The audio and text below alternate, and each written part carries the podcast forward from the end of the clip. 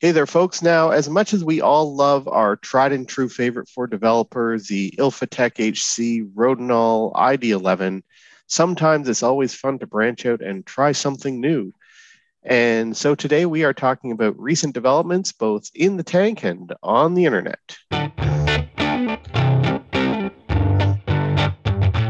Welcome to the Classic Camera Revival, coming to you from the Greater Toronto Hamilton region of Ontario, Canada.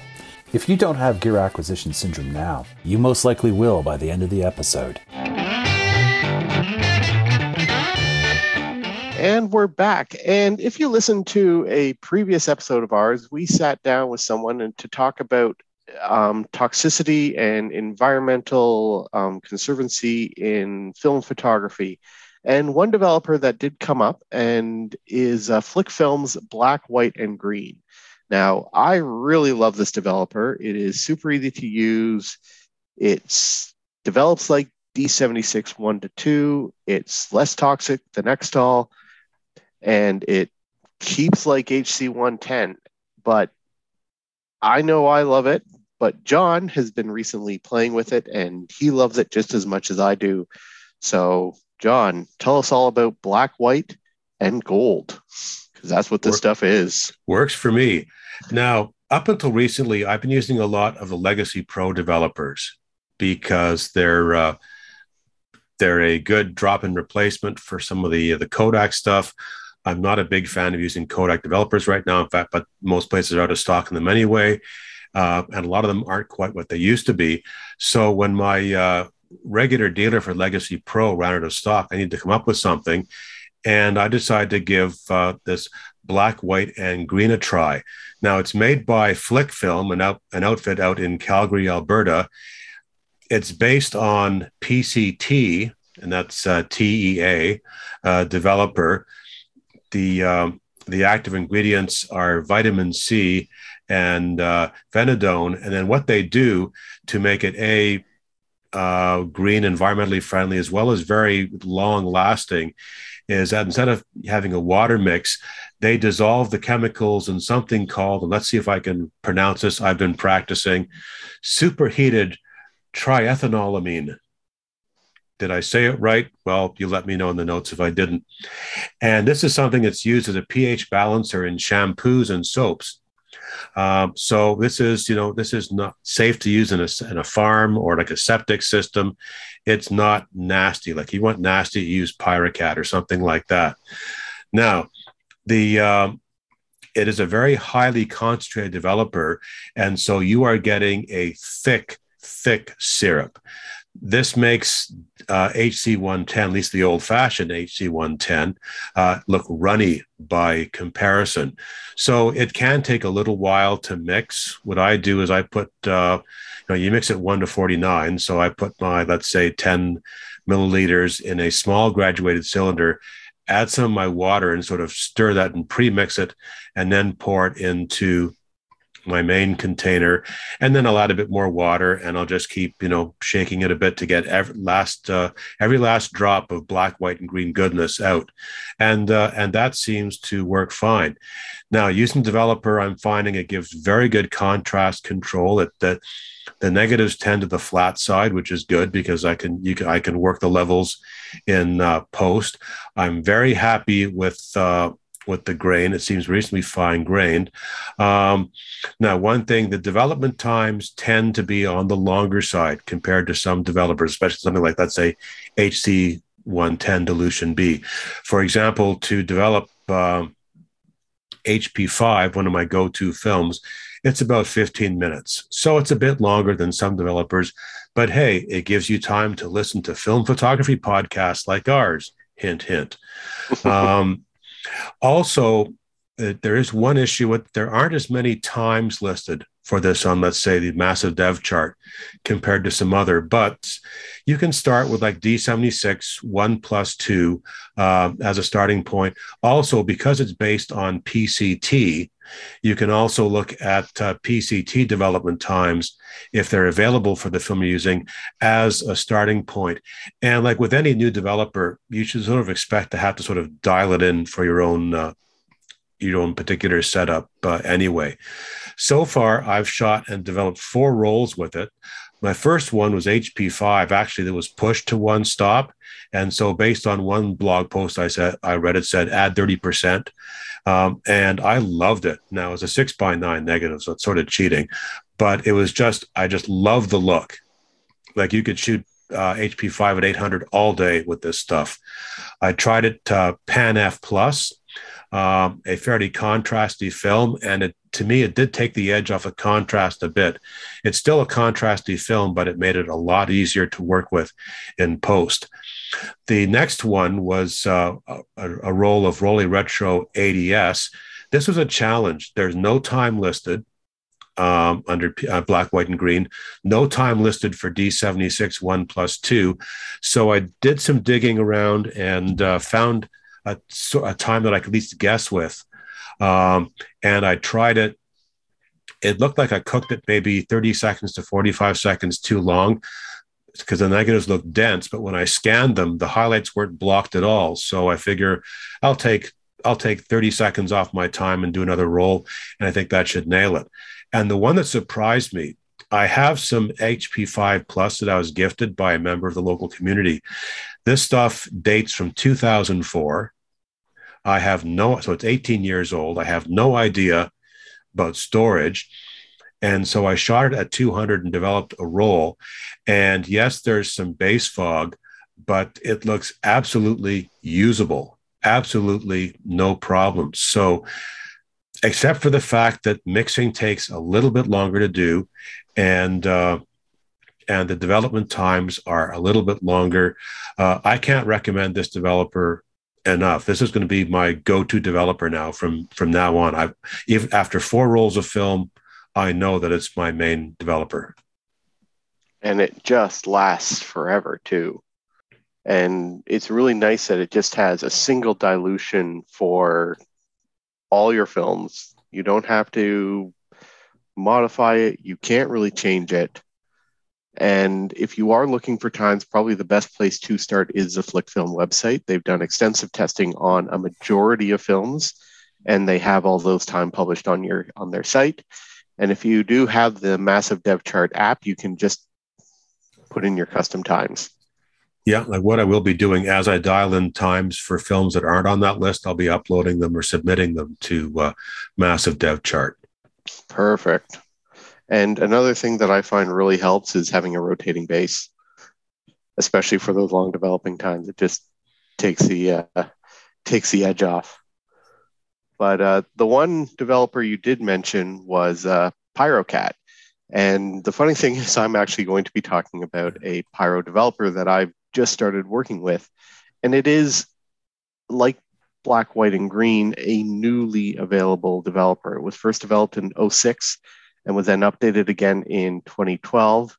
Um, created by Jay De Fehr, uh, 510 Pyro is unlike other Pyro developers, it's a single concentrate. It comes in a single bottle and you mix it 1 to 100 or 1 to 300, depending on what you want to do with it and it is still toxic, but not as toxic as previous developers are. And there's been a lot of rumors online that this stuff is more toxic than PyroCat HD and PMK Pyro, but it really isn't. And I've actually talked a lot with James Lane from Zone Imaging over in the UK about 510 because he is one of two commercial entities actually producing 510 Pyro for the open market. The other one is Bostick and Sullivan, which is the version that I've been working with. And it behaves like any other Pyro developers. You do get that stain negative, especially if you use a non acidic fixer like Formulary TF3. Um, but I still get decent stain with um, just regular uh, Kodafix, just the regular stuff. Not as probably good as a non-acidic fixer, but I do want um, that hardening because there are some some film stocks I have don't have that built into the emulsion. Again, having that single one to 100 dilution makes life easy. I, easy. I don't have to accidentally put two parts two part A's or two part B's in and mess things up and mix up chemicals. I don't have to worry about it doing extensive environmental harm. Again, you're using very low, low dilutions. It is pricey, especially the zone imaging version. Um, but again, all that money goes back into just making it better, and that's that's what's really good in putting this out and really getting this out. And it gives you everything you love about Pyro. You get amazing tonal separation, you get fine grain, you get excellent edge sharpness, and the best part is, is that when you scan it, your shadow recovery is something akin to shooting digital raw. Like the first time, the first roll of film I developed in 510 Pyro was Agfa Copex Rapide, which is a notoriously difficult film to process when you're not using the dedicated developer. And I looked at these negatives and went, I am going to get nothing out of these. They were thin, I barely saw an image. They scanned in super dark. And I just went into Photoshop and just cranked the brightness and just played with that and the curves and the levels. And the resulting details that I managed to pull out of these negatives that I thought were completely unrecoverable was just mind boggling. And if you're working with a film that's grainy, like um, Kosmo Foto Agent Shadow, the results you get out of it are spectacular. Like there's still grain there, but it's absolutely pleasing. It doesn't it tones down the grain, but you don't lose that edge sharpness. You get amazing tonal separation. And if it's too bright, you can crank it down and you get highlight recovery. Too dark, you crank it up, you get shadow recovery. It it just is the ultimate magic bullet. It does everything you love from a pyro developer with less toxicity and developed for the film photography community by someone who is dedicated to film photography. And I really do have to thank James Lane. We've been talking back and forth about this so much, and he's always willing to answer questions when I have ones about them.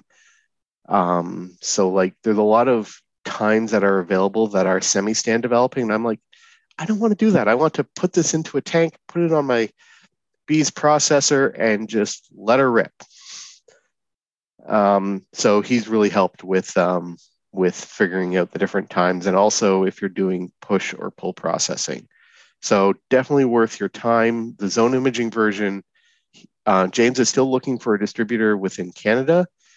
Um, but you can order it from Bostick and Sul- you can order Bostick and Sullivan's. They will ship to Canada, and the zone imaging version is available from Freestyle, and it can be shipped to Canada because it is such a low toxicity developer. I gotta say, Alex, uh, my ears really perked up when you started talking about the uh, Copex Rapide because that film is nasty to oh, develop. Oh, yeah. I like I tried it once and I think I dug around and found a Rodinal formula and it was pretty gnarly. So uh, yeah. that that really has me intrigued. Yeah, I um and through posting on the film photography chat group on Facebook, actually got a lot of really good information out of people on how they use 510 Pyro and Agfa Copex Rapide. So I'm definitely going to have to dig out dig out that because we all have our own opinion of that group, and sometimes there are some really good responses there um, that are really knowledgeable and helpful, even for me who does a lot of this, and I still learn stuff. And 510 Pyro has definitely reopened my love of Pyro developers, and I can't wait to see what it does with films like Fomapan 400. But continuing on with uh, really good developers and one that is really weird, especially how you mix it, um, Spur HRX. Well, it, it's only fitting that uh, we talk about Spur HRX uh, after talking about the new Pyro, um, because uh, Spur's HR Spur HRX's claim to fame is very similar to Pyro uh, or the, the Pyro 510. So um, uh, again, it is a bit of an oddball developer. It's not necessarily new. It was launched, um, well, the HRX version was launched, I believe, somewhere around 2015. Um, so it's been around for about five or six years, and it, it's it's made by uh, Spur Photochemie out of Germany. Uh, don't ask me which city in Germany, but Spur stands for Speed Photography Ultra High Resolution. So, um, you know, as photographers or, or, or, you know, darkroom nerds, people that develop their own black and white film, you know, we're all we're looking for that magic bullet a lot of the times when it comes to developers. You know, uh, I've spent several years looking for a black and white, you know, film developer that you know can achieve essentially, you know, three things. You know, the trifecta we're looking for: fine grain, great sharpness, and not losing any speed with our film. Uh, you know, we want to keep it as close to box as possible if we can, and control a lot of that contrast, um, uh, or at least you know have a good idea uh, as to how to, how to, control it. So, you know, I've tested a lot of different developers with a lot of my favorite films over the years. I'm a huge fan of uh, Fuji Acros. For those that have listened to, to previous episodes, probably know that. Um, and you know, I've tried you know T-Max, HC110, Xtol, and you know, I would get the results that I want, but then I would find out, well, yeah, but then I didn't, you know, I didn't pull the film enough um, because I lost speed in the development process and you know my calculation was off or whatever. I find um, that Spur solves a lot of those uh, a lot of those problems. Um, you know, especially some if, if you shot a lot of uh, Acros in your time, and I'm talking about the old school Acros, um, or even uh, you know Delta 100 like Microdol. Uh, Microdol at you know one plus three was probably a go-to for a lot of folks like that. Um, but you know that's that's you know not around um, anymore. So you know there's always that trade-off in developing, right? Like so you know fine grain, good sharpness, and more speed. It's hard to get all three in one. You're usually giving one of those three uh, items up, but um, when I learned about um, Spur HRX, um, it surprisingly solved you know solved that that that problem for me. And and you know it, it's interesting um, you know if you know a little bit about essentially there's there's two categories of developers that we work with in black and white film photography and that is a fine grain developer or a high acutance uh, developer. Um, and there's sort of nothing that does all three of those things with i think the exception of spur hrx uh, and and the new um, uh, uh, the new Pyro uh, developer that Alex was talking about. So you know, and it's these these are you know generally when you're looking at um, uh, fine grain developers, they're typically your solvent type developers. So like your you know your Xtols, your T-Max developer, things like that. Um, and what happens is that that chemical reaction, what the solvent does is it actually reduces the size of the grain uh, and it reduces the tendency for the grain to clump together. So what happens is you lose accutancy, you, you lose that edge sharpness, but then you get a lot of smooth gradations and things like that. So what I find with Spur is particularly when you have what I, you know, loosely call a heavy gray scaled image. And what to me, what that means is an image that has a lot of tonal shift. So um, if you look at the at the um, at the tone curve, it's it's very steep. So you have a lot of grays, you know, in between your your uh, your shadows and your highlights. It's a very you know um, vertically looking curve as opposed to one that's stretched out a little bit. Um, and if I have images with that level of contrast or that that nature of contrast, Spur becomes the right choice for me. So if you have um, a scene that you're shooting that has a lot of different versions of gray in it, so perhaps it's a detail shot, maybe it's black and white macro, maybe there's a lot of um, intricate architectural uh, subject matter that you're shooting where you really want to see that definition and those tonal shifts Spur is absolutely, I think, a terrific choice for that. Um, it, you know, as Alex said, it can be a little bit complicated to um, uh, to mix it, but I, I will dumb it down for you. It's it's really really simple. The general sort of starting range, and it ranges from one plus thirteen to one plus twenty.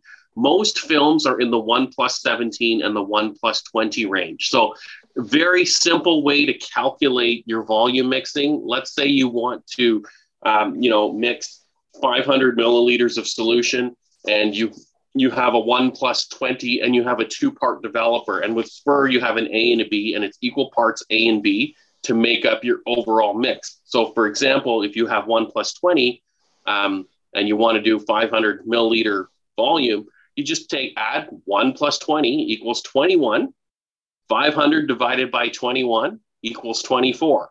24 divided by 2, because you have part A and part B, is 12 milliliters of each. So it's a very, very simple calculation. Um, and you can use that for all of your 1 plus 1 um, uh, your one plus one plus say 100 or whatever, like your your pyrocats and things like that. That that formula is something just you know keep in the back of your head, and you don't have to go on the website or find some you know funky calculator to help you out. Um, but again, it's not it's not that complicated.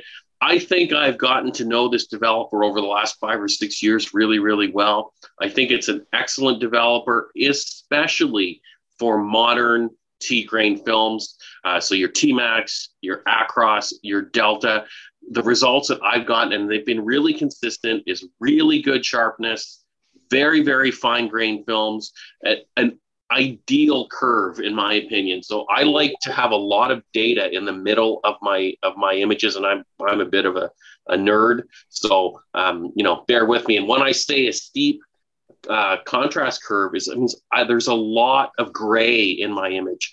Um, you know, so um, you know, it's I guess you could term it somewhat less contrasty, or there's more contrast, but just finer contrast shifts uh, in the image. I will say though, with Spur HRX, you do lose a little bit of contrast. So, you know, with films like in particularly Delta or Acros 100, I will shoot at 80 uh, ISO. So I will pull it essentially one fifth of a stop. Um, and I find that that really helps to bump up the uh, the contrast. But look, if you can find Spur HRX, I get mine from Argentix in Canada for our Canadian listeners. Um, I believe B and H um, sells it in the U.S. and more than likely uh, Freestyle sells it as well too. Otherwise, um, you know, Spur has their own website. You can order it direct from uh, from Germany as well. So, um, excellent sort of out there developer. Um, and there's been lots of different iterations of Spur. Spur HRX is the latest one. Um, uh, uh, its predecessor, I believe, was Spur HRX3, and they have some other like uh, Rodinal sort of clones. They have some high mm-hmm. developers as well too. But um, the Spur HRX, uh, get out there, and uh, we really have to do a side by side with the uh, the Pyro 510 for sure. So, I awesome. Think, yeah. Well, I will. Since I I have um, I actually have Spur HRX. I came back to it. I tried it a few years back after a previous host of the uh, show mentioned mm-hmm. mentioned Spur HRX, and it was uh, unavailable in Canada for uh, many many years. And finally, Jacques over at Argentix finally got got more in into his garage. So I picked up a couple of bottles. So I'll make sure that I do my best to try and do it. I will. Um, I will give you a couple rolls of uh, Acros. Fantastic. Uh, the OG. Uh, and I, I, definitely, I'd love to see what your results look like uh, with th- both of those developers. And uh, I'm going to do the, I'm going to do the same. So uh, awesome. I recommend shooting those films at 80 ISO again, and just you know, lot get get get shoot scenes with lots of stuff going on because you'll you'll really see you really see the magic of the uh, of the gradation uh, in in the in the in the developer. It make it makes those films really really sing. Nice. But James, if you give him two rolls of Acros, you only have about 998 left. oh no! I better hang on to those two rolls then. Ah, uh, I think I can spare them. Nice. and we go from developments within the meat space to developments within cyberspace with um, the recent uh, launch of the Grainery website, a new photo sharing site based kind of on Instagram, but dedicated directly for film. And no, it is not one where you get a bread subscription every month. And Bill has is our local champion of Grainery, and we have a little surprise coming up later this year, but no spoilers. So, Bill. Okay, I will not spoil, but I'll get straight to the point. I my day job, I I, I'm, I'm sort of a marketing communications. I do social media strategy and all that fun stuff. And I remember years ago we were talking. I remember I was at a talk and they were talking about how social media networks are going to be a lot more niche in the next few years. And lo and behold, you, you do have a lot of platforms that are trying to be everything to everybody and well, not quite satisfying everyone at the same time. And someone came up, a Grainery sort of crossed my bandwidth about three, four weeks ago. It was an article, I believe, in Petapixel or something. And it was sort of like someone created it for the moment, it's a web based uh, platform. Uh, there will be apps for both iPhone, tablet, and of course, Android uh, coming in the next few months, to my understanding and is essentially um, picture, if you will, it's just basically Instagram minus the video for film photographers. So it's going to be a very niche community. And it feels a lot like what Instagram used to be 10 years ago, only unlike Instagram 10 years ago, you can actually upload directly from your desktop. Can I have a hallelujah? yes, we can, because we all remember the convoluted path we have to do to upload our film photos to Instagram before, well, they sort of made things easier. It's actually kind of easy and it's uh, rather intriguing. So you literally have to program into your profile your most commonly used cameras, lenses, and film stocks. And they use that as partially how they can search you can search photos within the community. So, say, for example, hey, I'm pondering getting a Nikon F5, or I want to see what Cinestill 400D looks like. You can pull that up very easily. And it's actually kind of uh, clever in some regards because it kind of discourages bots uh, and bot accounts. So it's sort of like you have to sort of put some effort into a little bit of effort into uploading, but I do think the the big advantage of Grainery is you don't have to worry about your crops if you're doing a portrait. It'll what you upload is what your your your audience is going to see at the other end. And so far, I have noticed a lot of it is starting to scale. Like I just sort of noticed my follower account almost doubled overnight in some regards, and uh, I, I, I I want it to succeed because I think we do need some diversity in the social space uh, for photo sharing. And, uh, you know, uh, and again, I hope they do come up with an app, uh, apps for iPhone and tablet, more for like exploring it and know, visiting your account because it's kind of sort of dumb taking a film photo, then trying to run it through your tablet or phone and upload it to Grainery. And you can do it from your desktop straight from Photoshop or your Lightroom uh, catalogs. But that's just me. Uh, so, yeah, Grainery, it's an intriguing uh, community, and I think people should check it out. Definitely. And even though they don't have a mobile app, the one thing that I did found is that the website works really well on mobile browsers. There's oh, literally exactly. no difference between um, your on your um, standard desktop based browser and your mobile browser. And oh. I use Chrome on my iPhone, and it looks and feels the same as Chrome on my desktop. Well, I have great. I pulled uh, Grainery up on Safari on my iPad, and it's the same experience as I get on my desktop. So it's like, do you really? Maybe you just need an app for your phone, and everyone can just use, you know, for a tablet, go into their their browser and then just sort of set it up from there. Like mm. again, it's a, it's an elegant platform. I hope it succeeds I don't know how they're going to come about. There's going to be a point where they may have to monetize at some point, whether it becomes a subscription, which I know it's a bit of a, a dirty word because I know people will get up, got uptight as all get out about Flickr charging what they're charging. But then I will retort as the digital strategist saying, if you're not paying for your presence, then you're the product. yep. I've been trying it out for a few days now. Um, and um, like I'm not going to get into specifics what I what I might not like on other platforms, but I have to say to me it feels like a breath of fresh air mm. because it's I like it the fact that it's minimalist. Mm. It has a very clear purpose. It's not trying to be all things to all people and all marketers. It says here's a place to post your film photos and interact with film other film photographers. So um, it's like you know instead of freedom to do something, it's almost like freedom from. Mm. You hmm. know, you know, videos are not its thing. Um, you know, stuff like that. It's not its thing. So the whole, the whole experience is not cluttered with uh, features that are not core to its mission, so to speak. So uh, I'm wishing it every success. I think I, you know, I'm pretty close to uh, to subscribing and contributing to keep it going. And I just hope they keep their fake their focus and keep their eyes on the prize. And ter- how many more stale metaphors can I throw in there, Bill?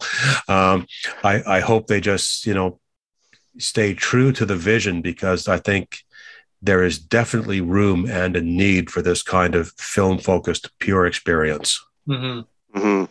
And you know, I I really don't mind the videos on Instagram, but I don't like videos from people who I don't follow getting shoved in my face. Yeah. Mm. And the it's the ads that are the most annoying. I mean, every time you hide an ad for like um, online casino games, you get 20 more. It's like, do you not get it? I don't want to see these. exactly. I, I, think their algorithm doesn't care. Zuckerberg. well, again, as as you briefed me as we went into this, I can, you know, be positive. And I think unfortunately the people who are the the current shepherds of Instagram are kind of got poor listening skills when it comes to listening to their incumbent audience. Mm. It doesn't matter if it's film photographers, digital photographers, or even people taking family photos on their on their Android phone to share with their cousins. It's like, you know, if you want to be TikTok, people are going to sign up to TikTok. exactly. it's it's like that's not what they signed up for, and I, I think you know, again, it's sort of like I, I don't want to, you know, go into a slugfest, but again, like I said, they, they seem to have rather poor listening skills at listening to the audience they already have instead of the audience. And, and I, I'm a little concerned they might be alienating the, the people that brought them to the dance. Exactly. And if you are looking for our um, Grainery profiles, you can check out our um, the episode notes, whether you're on Podbean or accessing this through our main show notes page. You can find links for that in the show notes below. Well, that wraps it up for this episode. Um, again, thank you everyone who always um, listens, always interacts with us, whether through Facebook, Twitter, Instagram. We love you. We appreciate your support. Um, until then, you know what? Sometimes it's great to try something familiar, but maybe this fall is a chance for you to try something new, whether it's home developing for the first time, trying a new developer, or really diving into it and doing um, home black and white reversal processing, which is a shame we didn't talk about it in this show, but hopefully in one soon. So. All right. Well, this is James Lee. Um, I don't know. I don't have much right now. I would say just get out there, try something new, try a new developer, see what you can uh, make happen. This is Bill Smith from the Classic Camera Revival. I have tried a new developer this summer, F ADOX FX 39. Mm, nice. And, and it's an intriguing developer at that. It is a, it is a very cool developer. And this is John Meadows. I don't care what Kermit the Frog said. If you use the right developer, it is easy being green.